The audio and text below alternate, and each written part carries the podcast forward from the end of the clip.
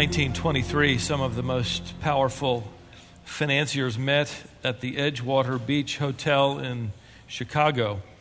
They had met to strategize and collaborate on their own personal fortunes as well as discuss the economies of the civilized world. Among those present included the president of the largest independent steel company in the world, the president of the New York Stock Exchange, a member of the president of the United States owned cabinet, the most successful trader on Wall Street, the head of the world's largest industrial monopoly, and the president of the Bank of International Settlement.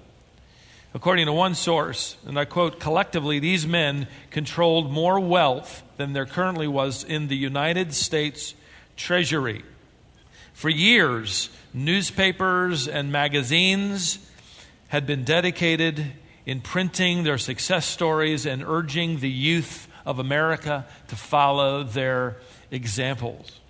And why not? I mean, money talks, right? Has it ever occurred to you that no one has ever been encouraged by our world system to imitate poor people? You see that guy in the lane next to you driving the bucket of bolts? Find out what his secret is, pursue that.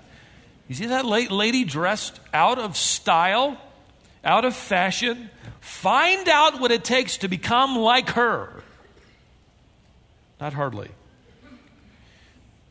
Eight years after that historic conference at the Edgewater Beach Hotel in 1931, James Truslow Adams coined a term that we use today in our culture. He delivered a speech during which he coined the phrase, the American dream. And in that speech, he encouraged everyone to join in this American dream, which is, and I quote, the pursuit of gaining status and personal recognition. In this country, in fact, any country for that matter, the message is heard because it is intuitively related to human nature. You've seen the bumper sticker, you know, the, the one with the most toys wins. I, I was riding behind a guy this past week, and his bumper sticker said, The one who inherits the most toys wins. It's even better, isn't it? You don't have to work for it. You just get it. You just, you just inherit it. Well, make sure you win. I mean, that, that would be the winner. If you win, you, you, you get to move into that societal slice where they live by the golden rule, which is in our contemporary culture simply it, it means those with the gold rule. The Bible, on the other hand, delivers a different message than the American dream. 38 parables recorded in the Gospels delivered by Jesus Christ. Of those 38 parables, 16 of them deal with the subject of money. In fact, one out of every 10 verses on average in the New Testament refer to possessions.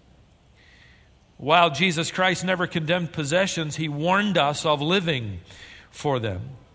In fact, throughout the New Testament, the believer is given the message that wealth is actually a dangerous liability that can more easily bring someone to ruin than poverty. And with that in mind, in, in, in, case you're thinking, well, great, Stephen, go after all those rich people here. We happen, all of us, to be among the wealthy of the world. In fact, if you own another set of clothing than the one you're wearing now, if you own an automobile or some form of transportation, if you have enough food in the refrigerator for your next meal already in hand, if you have money in a personal account, no matter what amount, you are in the top 1% of the world's wealthiest. Yet the nature of mankind does not lead us to a sense of, wow, we're really wealthy. You know, we're satisfied and content unless daily surrendered to the Spirit of God, the heart of the believer will always want something better, something newer, something more, something easier. The truth is, money does talk. And, when it does, what is it really saying? Well, the Apostle James knew this full well. And in his generation, like ours, there was the temptation and danger of pursuing the dream, the American dream. So if you turn to James chapter 5, I'm going to read from his most stunning rebuke yet. And he has already delivered a number of them, hadn't he? Just verse 1 alone is sharp. He says, Come now, you rich, weep and howl for your miseries which are coming upon you. I love the fact that James is so likable. He's so cuddly in his revelation. The opening of verse 1 could actually read, Now listen, you rich people. He's obviously not running for office to start out like that. In fact, the words for weeping and howling refer to someone who is wailing after the dead. The words are also used in the New Testament for crying, sobbing out of shame and guilt and remorse. You see, James is going to picture in this paragraph the coming eschatological, the coming future judgment of the world of unbelievers before God. And with that, I need to tell you there's a shift in this paragraph for the first time. There isn't any indication that the people James is speaking to or about are believers. In fact, in this paragraph, there is no use of terms like brethren, there's no call to repentance, there's no mention of these people knowing the Lord. They're not encouraged to submit to the Lord or surrender to the will of the Lord, as James has done in chapter 4. What most linguists believe is that James is condemning the world system while at the same time rebuking the tendencies in the heart of the believer. James is going to expose the materialistic rush of the world, but he knows it's possible for believers to be just as materialistic as the unbeliever, just as self centered and indulgent and guilty of the same sins. So the believer is indirectly warned as James rather harshly rebukes and condemns and warns of a coming judgment the world. Let me say it this way James is going to condemn the unbeliever's focus, but he isn't going to skip the church as he does so. In fact, he's going to warn the believer not to adopt that focus. Now, what he's going to do in this paragraph is define materialism. He's going to effectively expose four sins of those who are pursuing which nothing less is nothing less in, in this culture uh, than the American dream. The first sin he's going to refer to is hoarding. Hoarding. He says in verse 2 Your riches have rotted, your garments have become moth eaten, your gold and silver have, have rusted. Now, in James' generation, there were three primary forms of wealth and he's, he's describing that all three of them are being hoarded. The first is corn or grain. There's nothing wrong with storing corn or grain. The problem, James points out, is the fact that because they've stored more than they could ever eat, James writes, Your riches have rotted. Literally, they have spoiled, a reference to grain. The obvious implication is that they've refused to give any of it away. We would rather it rot than share. We would rather it be ruined than give any of it away. We're just going to hoard it. Another form of wealth is clothing. James writes in verse 2 Look again, your garments have become moth eaten. The word for garment refers to that long, loose outer robe of James' culture. The robes would, would be richly embroidered and, and decorated, it would bespeak the wealth of the one wearing it. You go back through the scriptures and discover that garments were a form of currency. Joseph gave his reconciled brothers changes of clothing. Samson promised the one who could solve his riddle, riddle would get a, a, brand new wardrobe. Naaman brought garments to pay Elisha for his, his healing, a payment that Elisha refused to accept. The Apostle Paul, as he left Ephesus, after having been there for three years in Acts chapter 20, told them, I have not coveted your money or your clothing, which obviously implies it's a temptation. he's saying, I didn't, I didn't envy your bank account, your portfolio, your stuff. You see, in James' generation, people wore their bank account literally on their sleeve. It was out, it was out in the open. And James writes here in the text, Your garments are moth eaten, which is highly significant. It lets us know what happened. The only clothing that can be moth eaten is clothing that is stored over a period of time, damaged by the larva of moths.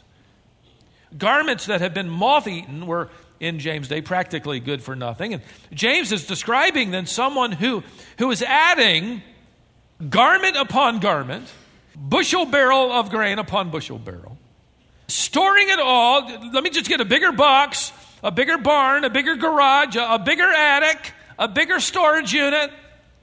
That's too convicting. Let's go on, okay? Shall we? They can't eat it.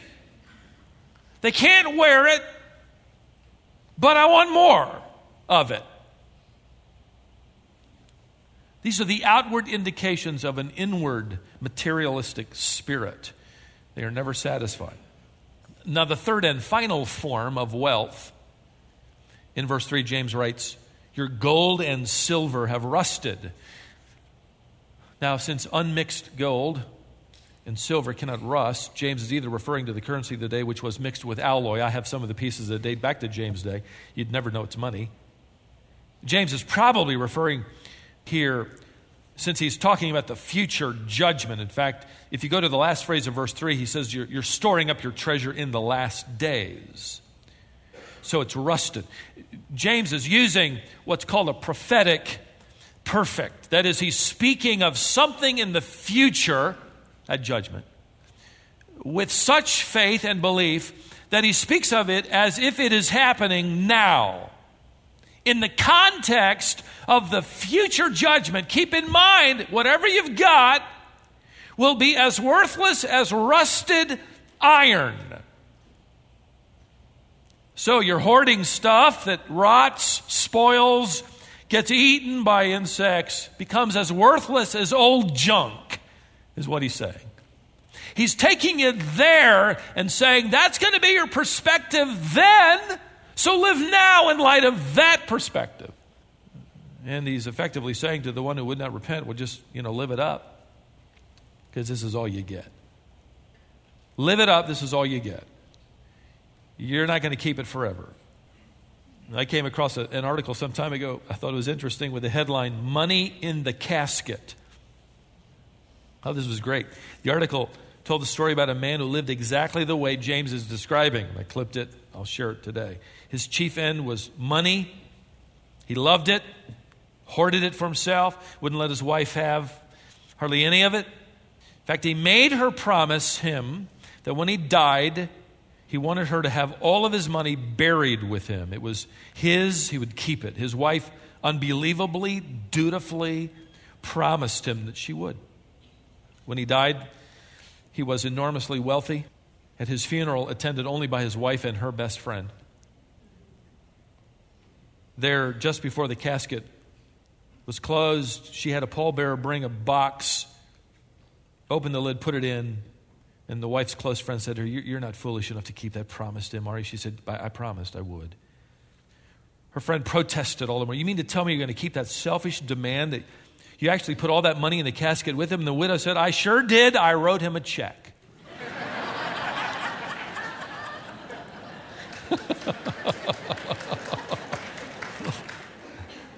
Glad you enjoyed that. Before we leave this first indictment, and these are studies all of their own, and we're going to get through the paragraph today. What's the difference between saving and hoarding? Well, only the Spirit of God can give you insight into that, but let me give you some, some contrasts, three of them quickly. What you are saving will be used. Not may be used, but will be used. What you are hoarding will never be used. You just want to keep it. Uh, what you're saving has a legitimate biblical purpose. I mean, you're saving for family needs, you're saving as the Lord opens opportunities for ministry to give, you're saving to help others. However, when you are hoarding, what you have is never available to anybody else. It's all yours. When you are Saving biblically, that, that's a, a testimony to good planning and stewardship. What you are hoarding, and when you are hoarding, that's testifying secretly, maybe known to no one but you. It, testifies to your lack of trust in the provision of God in your future. James moves on to a second sinful action. You have hoarding, and then he's just really getting started here. Look at verse 4 defrauding.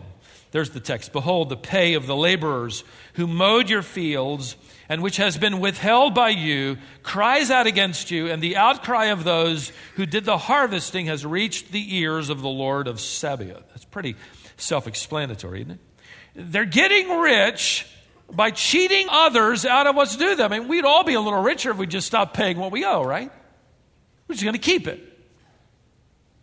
They're defrauding those who have served them, worked for them. James specifically is referring to day laborers who were harvesting the large estates of the wealthy.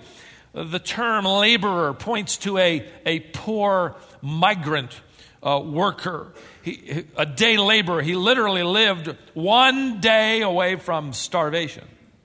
He's a day laborer. In James' day, wages were small. He would be given at the end of the day what he earned. It wasn't enough for him to save anything, just enough for he and his family to eat. And if that money is withheld him, they have nothing to eat. They've mowed the rich man's field. In fact, the tense of the verb indicates the work has all been finished and he's shown up to be paid, and it's withheld. James writes, You've withheld their pay. That's a compound verb that indicates this isn't a delay, this is a default. This is some kind of technicality that they've come up with, and on that basis, well, you know, sooner or later, your check is going to be in the mail. They're simply refusing to pay what they owe. This is, by the way, the same idea in the mind of Paul in Romans chapter 13, where he says, Owe no man anything. And that verse is often uh, twisted as a proof text against any kind of borrowing, whether it's a car loan or a mortgage or a building program. The Bible never condemns borrowing or lending and even the exacting of interest for those who can pay. When Paul wrote, owe no man anything, the tense of the verb refers to someone who is constantly owing on a debt and refusing to make payments. He owes and he will not pay. In fact, the immediate context of that verse is the previous verse where Paul says, Pay your taxes. Stop then owing the government your taxes. Pay up. I wonder if the timing of this text is appropriate. Just, I didn't plan it, just, just happened. See, the language of Paul in Romans 13 is referring to somebody who has a debt that he can pay on time, but he refuses to pay. Owing and not paying. These are the rich in James chapter 5. They have enough money to pay these day laborers, but they are refusing to pay up. These migrant workers are never going to get their paycheck. James, if you look again at that text, he says that their cry has been heard by the Lord of Sabaoth. What a great title to use at this particular text. It's a, it's a subtle reminder to the believer. More than likely, these dispersed Jews have been abused, mistreated, they've worked, and then they haven't been paid. James says, Your cries have been heard by the Lord of armies, the Lord of hosts. In other words, the materialist who robs people by refusing to pay what he owes them will be dealt with by a God who's big enough to do something about it and one day he will. James condemns the materialist for hoarding, for defrauding, cheating people out of whatever he can cheat people out of. Thirdly, the third outward expression of materialism is self indulging. Look at verse 5. You have lived luxuriously on the earth and led a life of wanton pleasure. You have fattened your hearts in a day of slaughter. Wow.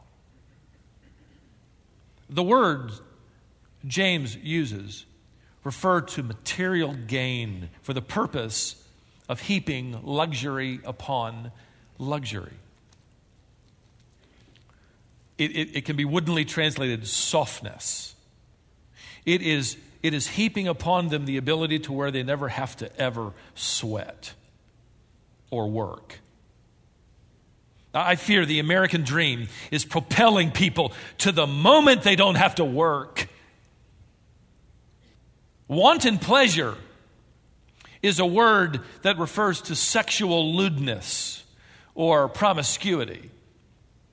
These people then are using their wealth to add to their lives comfort, their love of comfort, their lust for comfort, and their lusts sexually. During the days of, of James, even the religious world was bound up in luxury and drunkenness and lasciviousness and revelry. In fact, Dionysius, the son of Zeus, one of the pantheon gods, was uh, a favored god.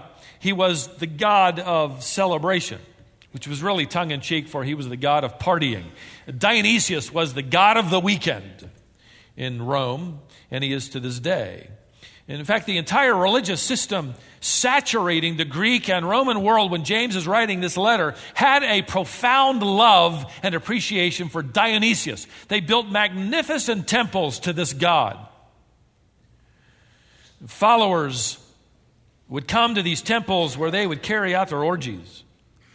In the very center of the temple, archaeologists have revealed, in fact, ruins of one particular temple in Damascus still shows in, in the center of the temple a deep pit which was uh, built, um, ornately decorated, and tiled and bejeweled.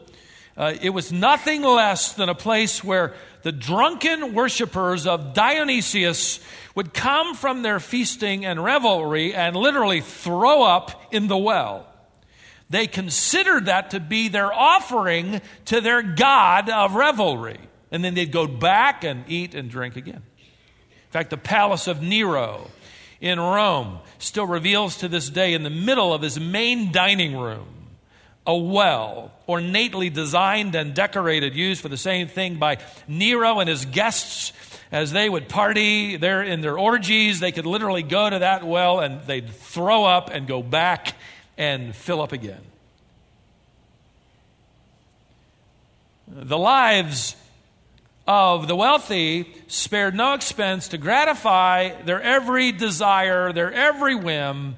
And, ladies and gentlemen, the American dream would pursue that kind of living where nothing matters, only your, your satisfaction, only your whim. If you've got enough money, great. Spend it on yourself. And since the audience of James, these dispersed Jews have been deported by the Roman Caesar. They're scattered. I'm sure they're wondering if they're ever going to eat a full meal again. If they would ever have a, a moment's rest from work. Nothing wrong with rest. It, it would seem to them, it'd be tempting to believe that the gods of Rome are paying off and our God isn't. That's why I believe James is reminding the believer that these self centered, self absorbed, self promoting, self indulging people might look like they're getting away with whatever they're doing, but they are only fattening themselves up for the coming day of the slaughter of God's judgment.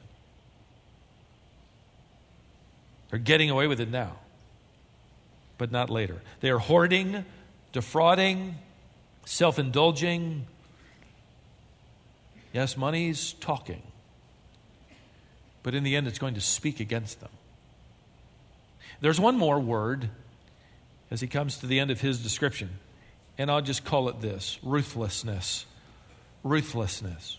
One more characteristic of those bent on getting whatever they can and want. Look at verse 6. You have condemned and put to death the righteous man he does not resist you. James is using legal terminology here. The wider meaning in the Jewish audience would immediately understand the idea of murdering a man by depriving him of that which would sustain him. One rabbinical a statement going back to the days of James reads, and I quote, As one that slays his neighbor is he that takes away his living, which could certainly lead to death by starvation or deprivation. Because the innocent ones pictured here are poor, and the wealthy have the courts tied down and sewn up, so to speak. The poor cannot defend themselves, and they lose everything, even their living, and it all goes to the rich. Now, here's what happens. Let me describe it in this context. We'll modernize it a little bit, okay? One of these poor guys works all day long, maybe several days, in fact, mowing the fields of a wealthy a man. He then finishes the job and he shows up on the front porch to get his pay, and, and the owner refuses his salary. So the, the laborer calls the courthouse up, he gets the paperwork, and uh, he files it, he takes the rich guy to court. But the court, however, is corrupt. The judge happens to be a friend of the wealthy landowner, and there's a little transaction to make sure things are handled properly. A little deposit for, for any attorney involved. And the jury is rigged. So the poor man loses in court, but that's not all. The rich man, pretending to be insulted, returns the suit, sues the poor man, and wins. Now the innocent man loses not only that paycheck, but he loses his pickup and his house and his license and his tools. He's now destitute. That's what James is referring to here.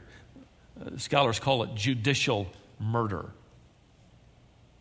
The innocent man is personally abused, he's beaten down, he has nowhere to go. He tries court, but he's ruined there. Instead of dispensing justice, it's owned and controlled by these that have most, and those who have most rarely, if ever, lose. But I want you to notice what actually happens in this case James is referring to. Look at the last part of verse 6. James says, this is intriguing, the righteous man does not resist you. That can mean one of two things. I'll tell you which one I think it is in a minute. It could mean, first, that this righteous man does not resist because he doesn't have the ability to show up in court. He doesn't, he didn't have gas money to get downtown. He doesn't own a fax machine. He, he can't photocopy papers to file. Can't afford an attorney. He has no weapons. He, he can't fight back. The righteous man does not resist. Or it could mean that he refuses to fight back and he chooses instead to allow the system to work in whatever way it's going to work, acknowledging the sovereignty of God over it all and leaving his vindication up to God. I think that latter interpretation fits the context because of the word righteous. The righteous man does not resist. So he, he brings this section to a close with, with this sense, and you're left with this sense of, of majestic pity, this uh, dignified sadness. The wealthy described here, the world system gets its way for now. The materialist continues on his fast paced life. He's hoarding even more stuff. He's defrauding anybody to make another buck. He's indulging in whatever his whim and desire is. I did a little research online and found it just amazing. And then we have to make sure we look in the mirror. What if we, what if we find out that, that Air conditioning is an unnecessary luxury in the mind of God. The ones described here will get what they want and they will move anybody out of their way who gets in their way, even if it destroys innocent people's lives. They will do whatever it takes to win. And you think, it's so good to live in a country where that never happens, isn't it? Isn't that wonderful? No, you didn't think that at all, did you? I clipped a, an article from Forbes magazine. Remember, I told you the last few weeks I've been getting these magazines in my mailbox. I, they, they stopped coming, but I've gotten so many illustrations out of them, I'm thinking about uh, subscribing to Forbes magazine because I'm missing them now. But I, I clipped another article out. In this one, the headline read, So you want to be a billionaire? I thought we just wanted to be a millionaire, but that, that doesn't matter anymore. Now you want to be a billionaire. You want to be a billionaire. The article reads Becoming rich like that requires dedication to the money rules. The article goes on to deliver the rules. They say these rules are based on in depth research in the lives of the super rich, especially billionaires and people striving for billionaire status. The money rules are the mindset and behaviors more regularly applied by the super rich that have enabled them to achieve such extreme financial success. Then again, these same rules of conduct can be used by almost anyone to significantly enhance his or her net worth. So it's for all of us. Money rules need to become your way of life. I read these rules. Well, I don't have time to read them. There are about seven or eight of them. But I'll give you the first two and you'll get the picture. And I have a hard time believing anybody would write this with a straight face. Rule number one commit to extreme wealth, not just wealth. Commit to extreme wealth. I'm going to try that. All right, let's see what happens. Yeah, you laugh. I, am laughing with you. Okay, but anyhow, commit to extreme wealth. Here's their explanation the super rich have a clear sense that money is the, all caps, critical objective in life. They prioritize and concentrate on those activities with the highest potential return and assign a lower priority to almost everything else. In other words, whatever doesn't make you money, you don't do, which means you wouldn't be here right now. This is a waste of time. I've actually been told that. I remember a businessman telling me, I don't go to church. Why? It's a waste of time. I need to be working. I don't make any money when I go to church. I said, You come, I'll give you five bucks, okay? You just come. I'll pay you. He wasn't interested. Number two, engage in enlightened self interest. Enlightened self interest. That's a contradiction of terms, but at any rate, enlightened self interest. They explain the super rich never waver or allow themselves to be derailed by a chance for group happiness or to respond to a request for fairness. You catching that? They regularly do the advance work necessary to create an advantage or exploit the weakness in an opponent. Don't get derailed by anything that might bring a group of people happiness or respond to a need for fairness. That's a distraction. Commit to self interest. If you're a professional, this article went on to read. And by the way, I discovered I had to read the article a couple of times before I finally realized that the word professional is a code word for middle class, which you do not want to be. So if you're a professional, they say, then you are looking to make everyone happy and to get a fair deal. Shame on you. But if you want to be super rich, make sure you win. End quote. And I think I'm reading right out of James chapter 5. I can almost hear James say, You are fattening yourselves up for the judgment of God. Which brings us to pity the world, by the way. Not resent, but pity them if that's their pursuit. Has it ever occurred to you that, that, that this is all the heaven the unbelieving world will ever get? This is it. If you're a believer, this is all the hell you're ever going to experience. This is as bad as it gets. So don't misunderstand, though money is not the root of all evil, the love of money is the root of all kinds of evil. 1 Timothy 6:10, right? One theologian commentator from the 1800s wrote it this way, there is no sin in being rich where sin exists. It arises from the manner in which wealth is acquired, the spirit it engenders in the heart, and the way in which it is used. That's where sin comes in, because we are all wealthy. Let me, let me illustrate it this way I'm holding up in my hand a $100 bill.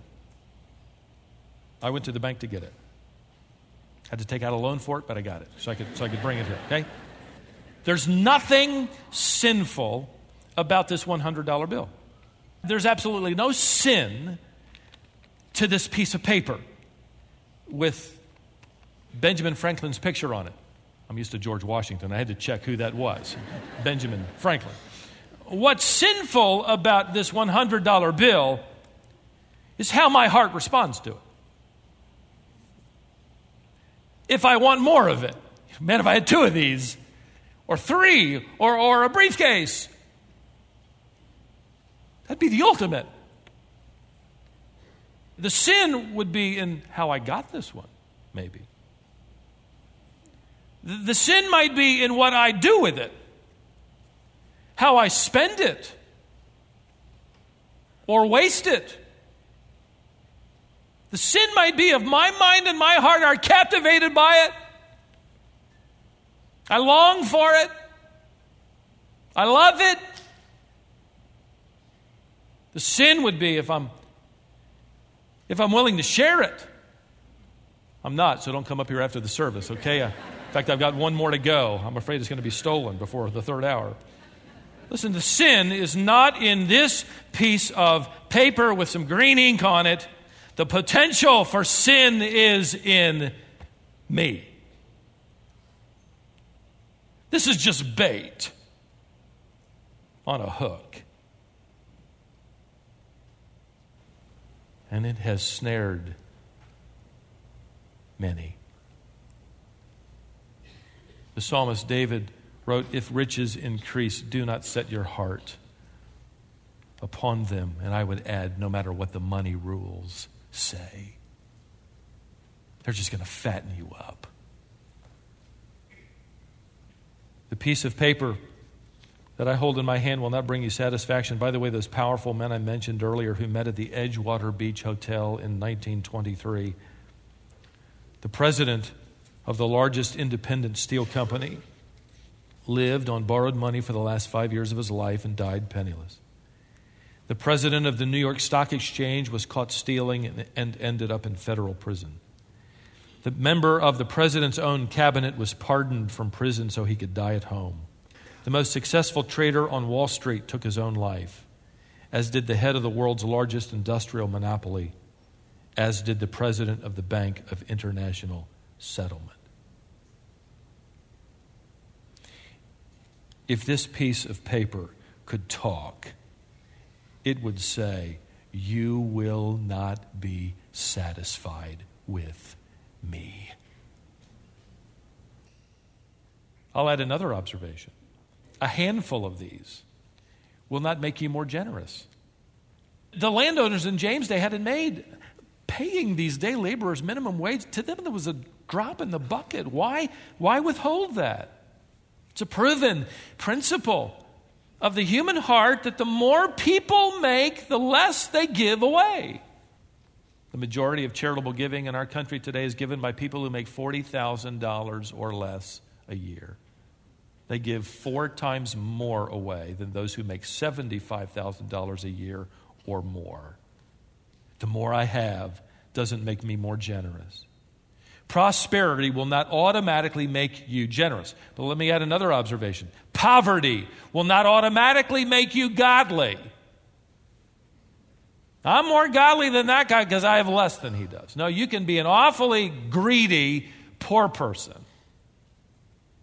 Having a, a fistful of these dollars, these hundred dollar bills, will also not give you any security.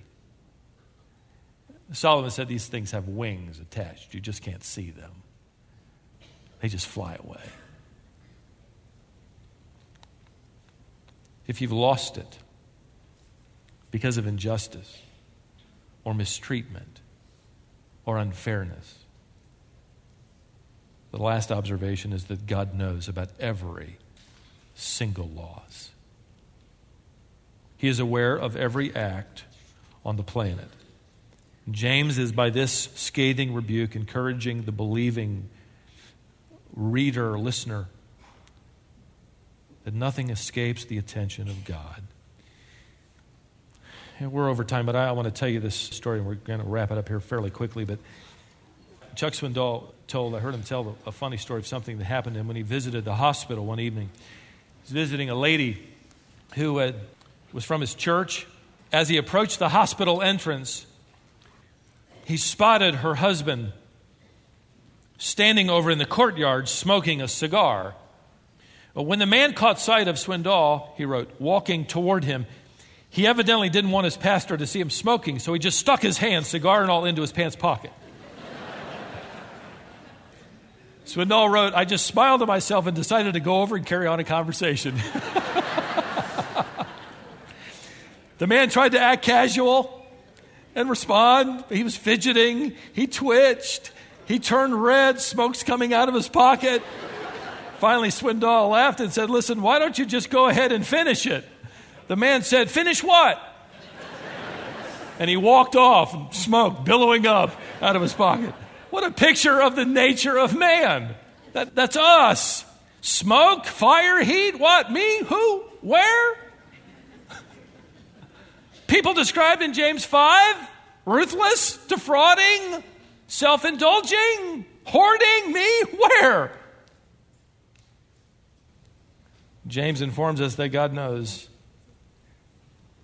and for those who live for the world,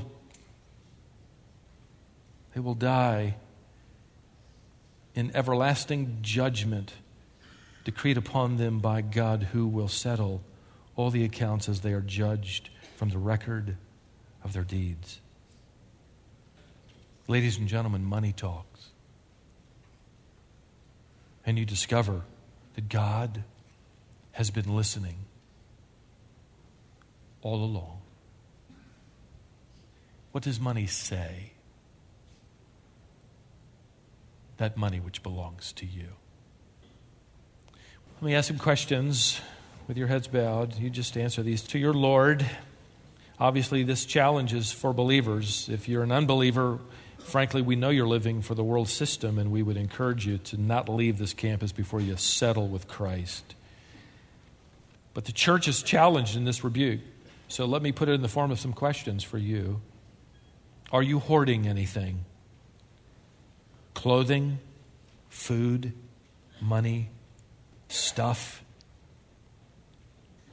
Are you guilty of accumulating wealth only for your own interests? Your own family, your own estate, your own retirement, your own plans? Period. Is there any form of ungodliness in how you get your money or how you spend your money? Are there excesses in your life, imbalanced with investments, pleasures, possessions, desire for comfort, entertainment? Are you withholding from someone payment that is due them? Thank you, Father, for rough treatment. Thank you for pulling the mask off materialism and showing us what you think about it. Father, there ought to be a, a, a wide chasm between the believer who follows Christ and the materialist who pursues the world. And we are living in a day, in a generation, in a culture where that chasm is just a tiny little gully widen it. As we surrender our lives and hearts to you, refocus our thoughts and our plans and our dreams on that which matters. We prayed in Jesus' name. And all the people said, Amen.